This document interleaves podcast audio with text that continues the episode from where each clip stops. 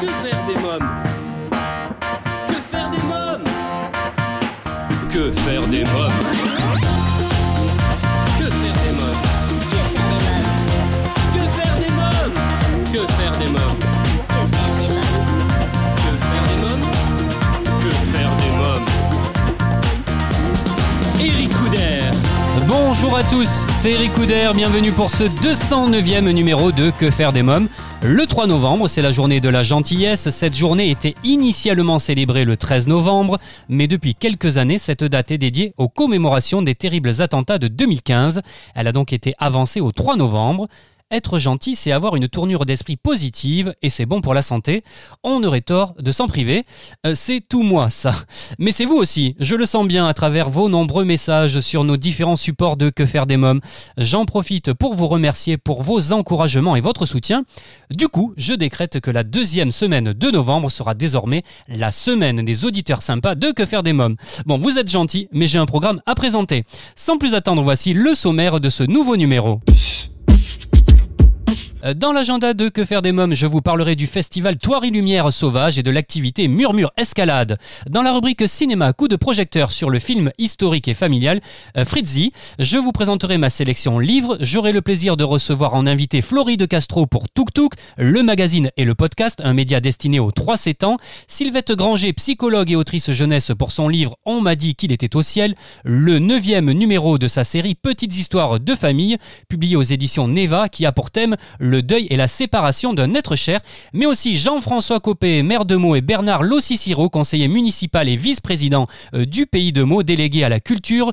Nous reviendrons ensemble sur le week-end de reconstitution historique qui a eu lieu en septembre dernier au musée de la Grande Guerre de Meaux à l'occasion des commémorations de la première bataille de la Marne. Tout de suite, dans Que faire des mômes, c'est votre rubrique Agenda. Que faire des mômes? Depuis le 25 octobre 2020 jusqu'au 7 mars 2021, foncez sans hésiter au festival Toirie Lumière Sauvage.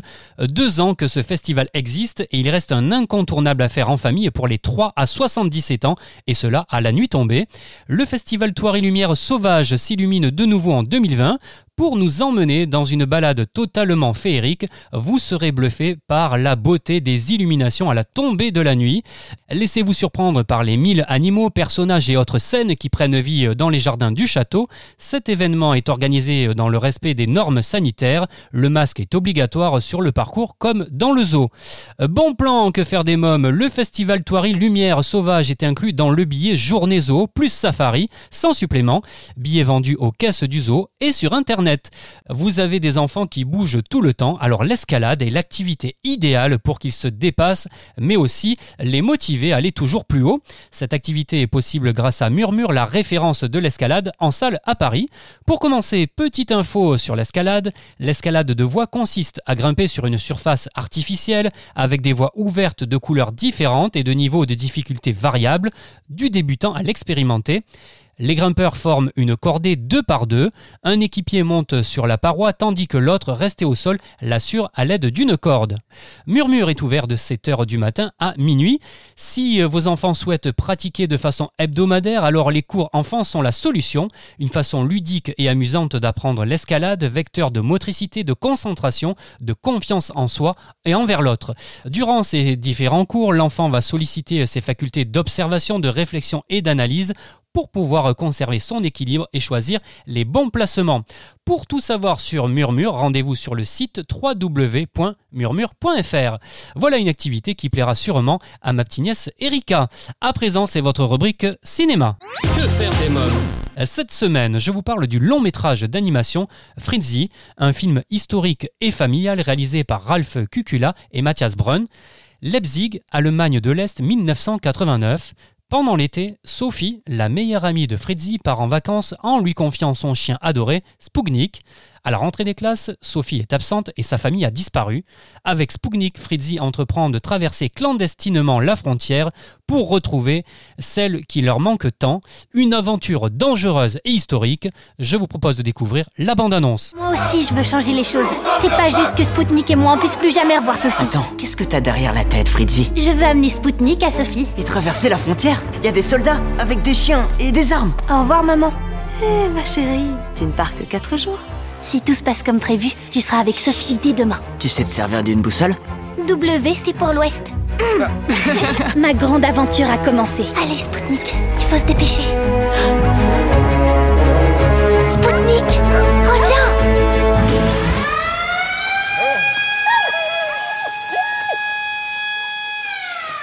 Fritzy, un film d'animation à voir à partir de 10 ans au cinéma.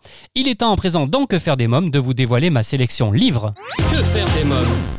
José Masson, travailleuse sociale qui a développé une expertise reconnue au Québec et au-delà en matière de deuil chez les enfants et les adolescents, formatrice et conférencière qui a notamment été intervenante dans le réseau public pendant 13 ans avant de se lancer dans l'aventure du privé en créant il y a 10 ans Deuil Jeunesse, un centre de bienfaisance qui assure spécifiquement des interventions professionnelles, individuelles, familiales et de groupe pour les enfants et les adolescents endeuillés. L'autrice vous propose Mort mais pas dans mon cœur, accompagner un jeune en deuil, un guide concret et empathique pour aider à faire face à ces situations si délicates. L'autrice décrit de façon claire et simple la façon dont les enfants vivent une disparition. Ce livre est riche en témoignages et en conseils concrets et saura vous guider, chers parents, éducateurs mais aussi euh, toutes les personnes touchées par le deuil vécu par un jeune. Un livre publié aux éditions des Clés de Brouwer. Emmanuel Le Petit publie aux éditions Fleurus le jour où j'ai décidé de sauver ma planète. Quatre histoires écolo pour prendre soin de la nature où les petits héros parlent d'écologie, de nature et de ces gestes solidaires et responsables qui font du bien à notre belle planète. Ce livre est accompagné des illustrations poétiques de Thierry Magne. Alors ce qui est super, c'est qu'après chaque histoire, les petits lecteurs retrouvent une double page avec des explications et des idées pour à leur tour être les acteurs du changement. Un album préfacé par Maxime Zucca, ornithologue et directeur du pôle protection de la nature à la LPO euh, pour devenir un héros écolo, un livre des 6 ans. Voilà, c'en est tout aujourd'hui pour ma sélection livre. Vous écoutez Que faire des mômes, j'accueille à présent ma première invitée, Florie de Castro. Bonjour Florie de Castro. Bonjour. Alors je vous ai reçu il y a quelques mois euh, pour Tuk Tuk le magazine dont je suis fan. Aujourd'hui si je vous reçois c'est pour parler de Tuk Tuk le podcast qui est un média destiné aux 3-7 ans. Florie de Castro, racontez-moi comment est né ce projet? Alors c'est vrai qu'on s'est parlé il y a quelques mois quand on avait commencé le projet du magazine. Et c'est vrai qu'à l'intérieur du magazine, on avait déjà une petite histoire qui était racontée aux enfants. Et on s'est rendu compte que ça avait quand même un gros succès et que les gens avaient vraiment envie euh, d'entendre des, des, des, histoires racontées. Donc on s'est dit, ben, on va lancer donc le podcast Tuk Tuk, euh, donc qui a été lancé depuis le mois de juin. Euh, voilà, on a commencé avec un podcast par euh, par mois et puis maintenant euh, on est à deux podcasts par par mois. Alors, est-ce qu'avant tout le but de ce podcast ne serait pas de sensibiliser les apprentis citoyens du monde à la mixité culturelle et surtout à protéger la planète? Ah, c'est totalement ça. Oui, c'est on est totalement dans le c'est totalement les thématiques en fait du, du podcast. Alors quelques mots sur le contenu pédagogique que pourront découvrir dans ce podcast les jeunes auditeurs? Alors, dans ce podcast, on va avoir, on va dire, donc trois thématiques. Un qui est la voyage et la culture française. Un autre qui va être sur la découverte sur le monde. Et ensuite, qui est vraiment sur l'écologie. Donc, en fait, on alterne dans chaque, euh, dans le mois, en fait, on va alterner. Euh, euh, par exemple, là, le 18 octobre, on aura des la promenade automnale en Irlande. On va avoir quelque chose sur Halloween dans les, en Louisiane. pour Noël, on va plutôt avoir la féerie de l'Avent en Alsace. Voilà, on va découvrir différentes régions euh, différents pays du monde. Euh, voilà. Et ensuite, il y aura aussi quelques podcasts qui sont branchés beaucoup plus sur la nature, la protection des animaux et, euh, et, et l'écologie. Combien de temps ça demande de préparer un podcast? Alors, pour préparer un podcast, il faut quand même, euh, pour nous, il faut quand même pas mal de temps. Il faut à peu près un mois, euh, du début à la fin, entre le moment où on écrit l'histoire, les corrections. Ensuite, ben, en fait, c'est envoyé à nos acteurs voix. Jusqu'à présent, on n'avait qu'un seul acteur voix qui était un homme, et maintenant on a décidé de rajouter aussi donc une, une femme pour faire les voix féminines, pour que ce soit un petit peu euh, plus sympa. Donc c'est vrai qu'on envoie aux deux personnes puisqu'elles ne sont pas au même endroit. Ouais. Et ensuite, euh, et ensuite il y a tout le montage, euh, le recherche des sons, des bruitages. Donc c'est vrai que ça nous prend quand même un petit peu de temps. Parce que vous, vous êtes à l'étranger, hein, je veux préciser à nos amis auditeurs. Hein. Oui, alors oui, moi je suis en Corée et euh, une des voix est en France et une des voix est en Corée. Donc après, euh, voilà, il faut euh, relier le tout. Euh, Florie de Castro, alors ce qui est super, c'est que vous proposez ce podcast en complément de chaque numéro du magazine éponyme, ce qui permet aux enfants de regarder les images du magazine tout en l'écoutant. C'est génial ça. Oui, alors en fait, toutes les histoires ne sont pas forcément dans le magazine, puisqu'aujourd'hui on en a rajouté. Donc en fait, aujourd'hui, on a des histoires qui sont dans le magazine et des histoires qui vont être juste pour le podcast, pour avoir plus d'histoires à proposer pour le podcast. Parce qu'on a vraiment une vraie demande sur le podcast. Alors je vous propose que l'on écoute un court extrait d'un de vos podcasts, c'est La famille nomade à Séoul. On écoute.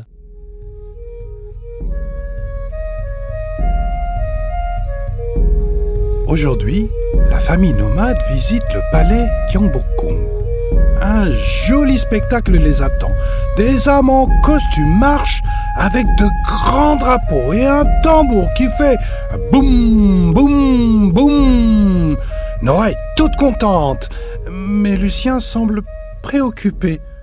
Alors quelques mots euh, sur cet épisode. Alors c'était dans le numéro 1. En fait, c'était notre premier magazine Oui. euh, qui était donc sur la Bretagne et la Corée du Sud. Alors j'ai entendu dire qu'à Noël, vous proposez des surprises en tout cas. Oui, alors à Noël, on va avoir trois podcasts qui vont faire un petit peu chaque semaine le calendrier de l'Avent, avec justement un podcast sur l'Alsace, sur les féeries de l'Avent en Alsace, un sur euh, Grand-Père Gel qui va être en Russie et un qui sera donc sur un Noël, sur le Noël au Canada.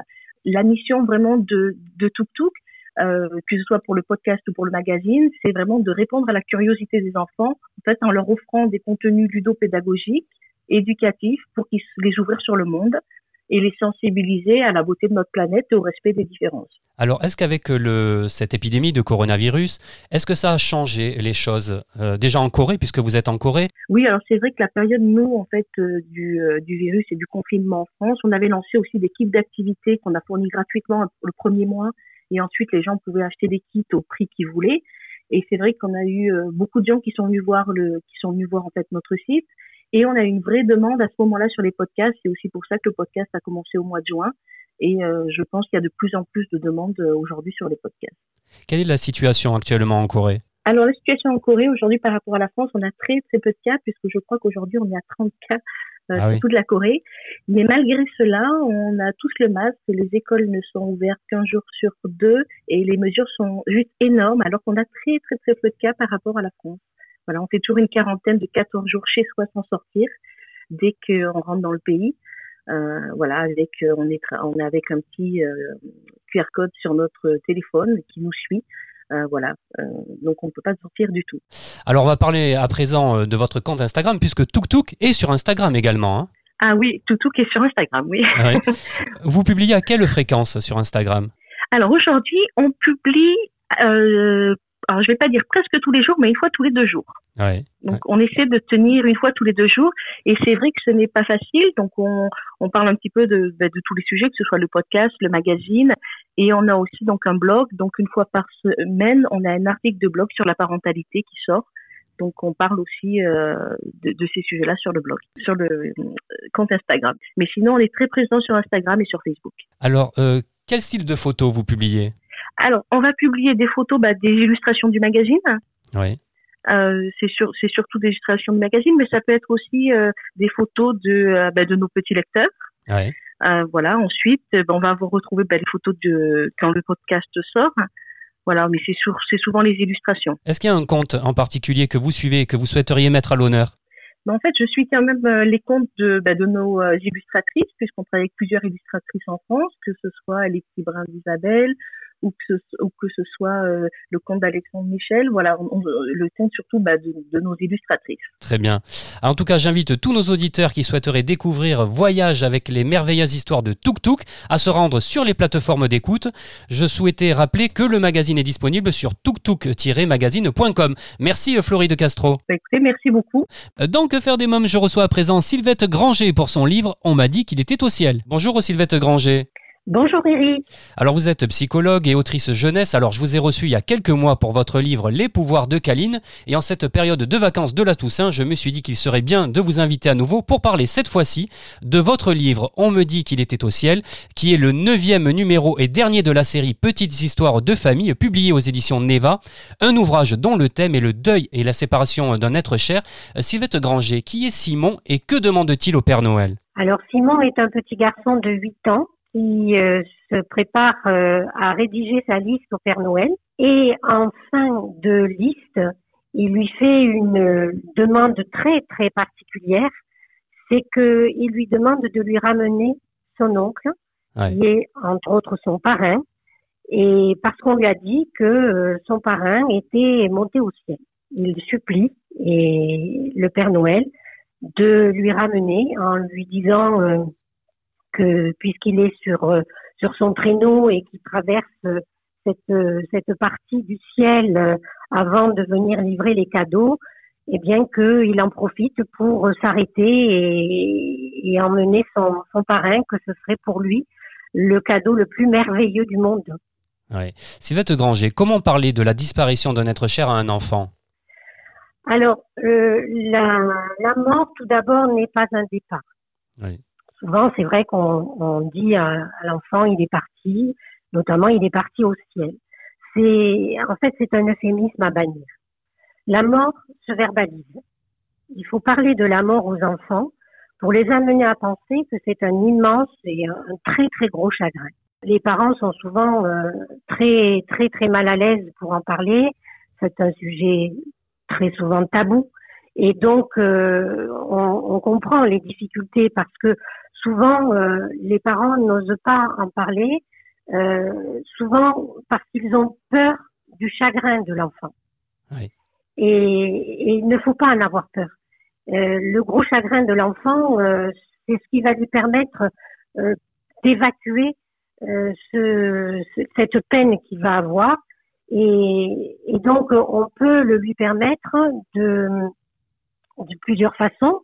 D'une part, on peut le lui permettre au niveau de langage, du langage, donc on va en parler, ou en lui demandant, par exemple, de faire un dessin ou d'écrire un texte sur euh, la personne, euh, à propos de la personne qui, qui a disparu, ou euh, parfois de l'animal, parce que quelquefois, ça concerne l'animal domestique qui était très très proche de l'enfant et qui vient de mourir. Et même ce, cet événement, les, les, parents sont souvent en difficulté pour dire mais comment je vais lui en parler?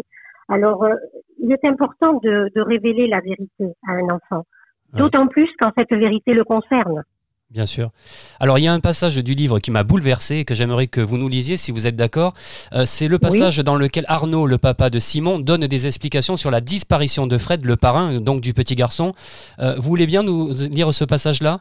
Bien sûr. Alors on vous écoute. Arnaud propose à Simon de s'asseoir près de lui. Simon, lui dit-il d'un ton grave, le Père Noël ne pourra pas te ramener Fred. C'est impossible. Mais pourquoi? demande Simon, des larmes au bord des yeux. Ton parrain est mort au mois de septembre dans un accident de la route. Les pompiers, qui se sont rendus en urgence sur les lieux de l'accident, n'ont pas réussi à le sauver. Ça veut dire quoi, être mort Cela veut dire qu'on ne pourra plus ni le voir, ni le toucher, ni lui parler, mais il reste à jamais dans notre cœur et dans nos pensées. Ouais. Alors dans cet ouvrage, vous suggérez aussi euh, des solutions très concrètes à mettre en place facilement pour que les enfants retrouvent leur repère dans une situation aussi bouleversante. Quelles sont ces solutions? Alors les solutions, euh, c'est euh, aider l'enfant à, à, se projeter euh, et à être dans cette dans cette phase d'acceptation, tout en, en respectant la, la douleur, le, le, chagrin de l'enfant. Alors euh, effectivement il y a aussi, euh, c'est évoqué dans l'histoire, la solution euh, de d'aller se recueillir sur euh, la, la tombe de défunt, oui. euh, parce que voilà, euh, c'est vrai que c'est important. Aller sur la tombe, c'est prendre conscience des choses très concrètes. Euh, et c'est une façon d'initier l'enfant à la réalité de la mort. C'est difficile effectivement parce qu'il n'y a pas de, de recette miracle. Euh, en revanche, surtout euh, ne pas avoir peur du chagrin de l'enfant, verbaliser la mort avec lui, le lui annoncer euh, dans un contexte sécurisant, donc en étant avec lui, auprès de lui, dans, dans un lieu qu'il affectionne particulièrement. On se, on se met dans le salon, on se met dans sa chambre et on, on en parle de, de, façon tout à fait calme. Il, il ne faut pas que l'adulte la, ait peur, lui, lui également, de montrer sa peine et son chagrin. Si l'adulte pleure, euh, euh, c'est pas grave. Il faut que ça, qu'il se libère aussi. Donc, euh, l'enfant va aussi être réceptif à la douleur du parent. Voilà, il faut se poser et prendre le temps de lui parler et surtout de ne pas essayer d'utiliser des termes qui vont euh, éviter d'utiliser le terme mort. J'avais un petit exemple en tête, c'est que un petit un, petit garçon qui avait fait euh, quelques mois de thérapie pour euh, pour travailler sur ce aborder cette problématique du deuil qu'il n'arrivait pas à faire. Bon là en l'occurrence, il était question de la mort de son papa et euh, cet enfant même après des mois de thérapie continuait lorsqu'il mettait le couvert dans la maison, continuait à mettre le couvert de son papa. Et, euh, et il disait à sa mère, on ne sait jamais, peut-être qu'il reviendra. Personne ne sait ce qui se passe après la mort. Ce qui est sûr pour tout le monde, c'est que quelqu'un qui est mort vivra toujours dans notre cœur et dans nos pensées. Sylvette Granger, on m'a dit euh, qu'il était au ciel, un ouvrage de la série Petites histoires de famille publié aux éditions Neva. Merci euh, Sylvette Granger. Avec plaisir, Eric. Euh, tout de suite, dans Que faire des mômes, je reçois Bernard Lossiciro, mais aussi euh, Jean-François Copé, maire de Meaux. Euh, bonjour Bernard Lossiciro. Bonjour. Alors vous êtes conseiller municipal et vice-président du pays de Meaux, délégué à la culture. Si je vous reçois aujourd'hui, c'est pour parler du week-end de reconstitution de la Grande Guerre au musée de la Grande Guerre de Meaux, qui a eu lieu en septembre dernier. Alors comment s'est déroulée cette journée? Alors c'est un week-end hein, de, de, reconstitution où on accueille sur le site du musée de la Grande Guerre à la fois le musée mais aussi l'esplanade et, les parties foncières autour du, du, musée. On accueille toute une série d'associations de reconstituants qui sont là pour euh, faire vivre de façon on va dire presque réelle ce qu'ont été euh, des événements euh, de la Grande Guerre ou des scènes de la vie quotidienne de la Grande Guerre. Donc tous ces gens-là viennent en uniforme. Hein. On a eu euh, euh, pendant cette reconstitution 5500 visiteurs. Hein. C'est un grand succès avec 200 reconstituteurs. C'était 1000 personnes de plus qu'en 2019. Et donc vous avez la possibilité lors de, ces, de ce week-end de, de reconstitution eh bien, de, de voir euh, l'ensemble des armées du conflit mondial avec des reconstituteurs qui sont là pour à la fois euh, apparaître en, en, uniforme, mais aussi ce sont des passionnés d'histoire. Ils vous racontent la vie quotidienne des soldats pendant cette période. Oui, ce week-end a été particulièrement riche à défiler des troupes en centre-ville, démonstrations d'artillerie, fanfares et même une course de pigeons voyageurs sur le bivouac au musée de la Grande Guerre. Hein. Voilà, ce sont des événements qu'on essaye à chaque fois de mettre en valeur. Hein. Donc, on sait très bien le, le rôle qu'ont eu euh, les, pigeons voyageurs. Donc, il y avait euh, là des associations qui ont montré comment ces pigeons amenaient des informations sans être repérés. On a eu bien sûr des, des scènes réelles d'artillerie avec euh, des reconstitutions de d'assaut, de sorties de tranchées. Et puis, bien sûr, tous ces tous ces toutes ces associations qui étaient là, eh bien, ont défilé dans la ville lors du marché du, du, du, samedi pour que le musée aille plus loin que ça. Que sa place qu'il occupe sur la ville de Meaux, qu'il pénètre la ville, que les gens euh, aient ce devoir de mémoire euh, partagé. Et puis on va même au-delà du musée, puisque pendant cette, euh, ce week-end de reconstitution, les gens ont eu la possibilité, soit à pied, soit en voiture, bien de faire le cheminement de la bataille de la Marne. On a 12 sites dans 12 villages classés qui permettent aux gens de, de, visiter presque en situation réelle ce qu'ont été les scènes ou les plateaux de, de combat pour s'apercevoir que ça a traversé notre territoire et notre communauté d'agglomération. Bernard Ossiciro, pourquoi cet événement est un rendez-vous important à partager en famille? Ben c'est un c'est un moment important parce que à la fois c'est montrer que euh, ce conflit mondial a été terrible et ce devoir de mémoire nous devons tous l'avoir et, la famille et le lieu où on peut partager des émotions on peut partager une éducation. Et puis c'est montrer aux enfants que le musée n'est pas euh, dédié aux adultes et que on peut venir sur des temps de vacances ou des temps euh, avec sa famille et eh bien vivre comme un enfant ce, ce, conflit mondial avec des supports adaptés comme des livrets euh, de visite, avec euh, des dispositifs de médiation, avec des jeux, avec des petits concours pour les enfants, notamment pendant les vacances de la Toussaint, où on peut s'occuper différemment tout en vivant la visite du musée. Eh bien, on la vit comme un enfant, avec une adaptation à des contenus pédagogiques qui permettent aux enfants de s'approprier ce conflit mondial et puis ensuite pouvoir le partager avec ses parents et donc faire ce devoir de mémoire qui est utile pour euh, nos générations euh, de jeunes enfants et de jeunes adolescents. Alors quelques mots maintenant sur le musée de la Grande Guerre, quelle est son histoire, et sur la ville de Meaux? Alors, le, musée de la Grande Guerre, il prend une place de plus en plus importante puisqu'il devient maintenant euh, inscrit au patrimoine touristique. Donc, les gens ont l'occasion, quand ils viennent à Meaux, au-delà du musée, d'aller visiter la ville, la cité épiscopale, euh, de, de, voir la cathédrale, de voir le musée du, du prix de mots. Donc il y a autour du musée toute une connexion touristique qui se fait. Et pourquoi un mot? Parce que bien la bataille de la Marne a été un lieu emblématique de ce premier conflit mondial et c'est une volonté de la communauté de l'agglomération Jean-François Copé de faire de ce musée un moment incontournable de visite de, notre patrimoine historique. Eh bien, ce musée a toute sa place dans le patrimoine historique et de notre région et de notre pays.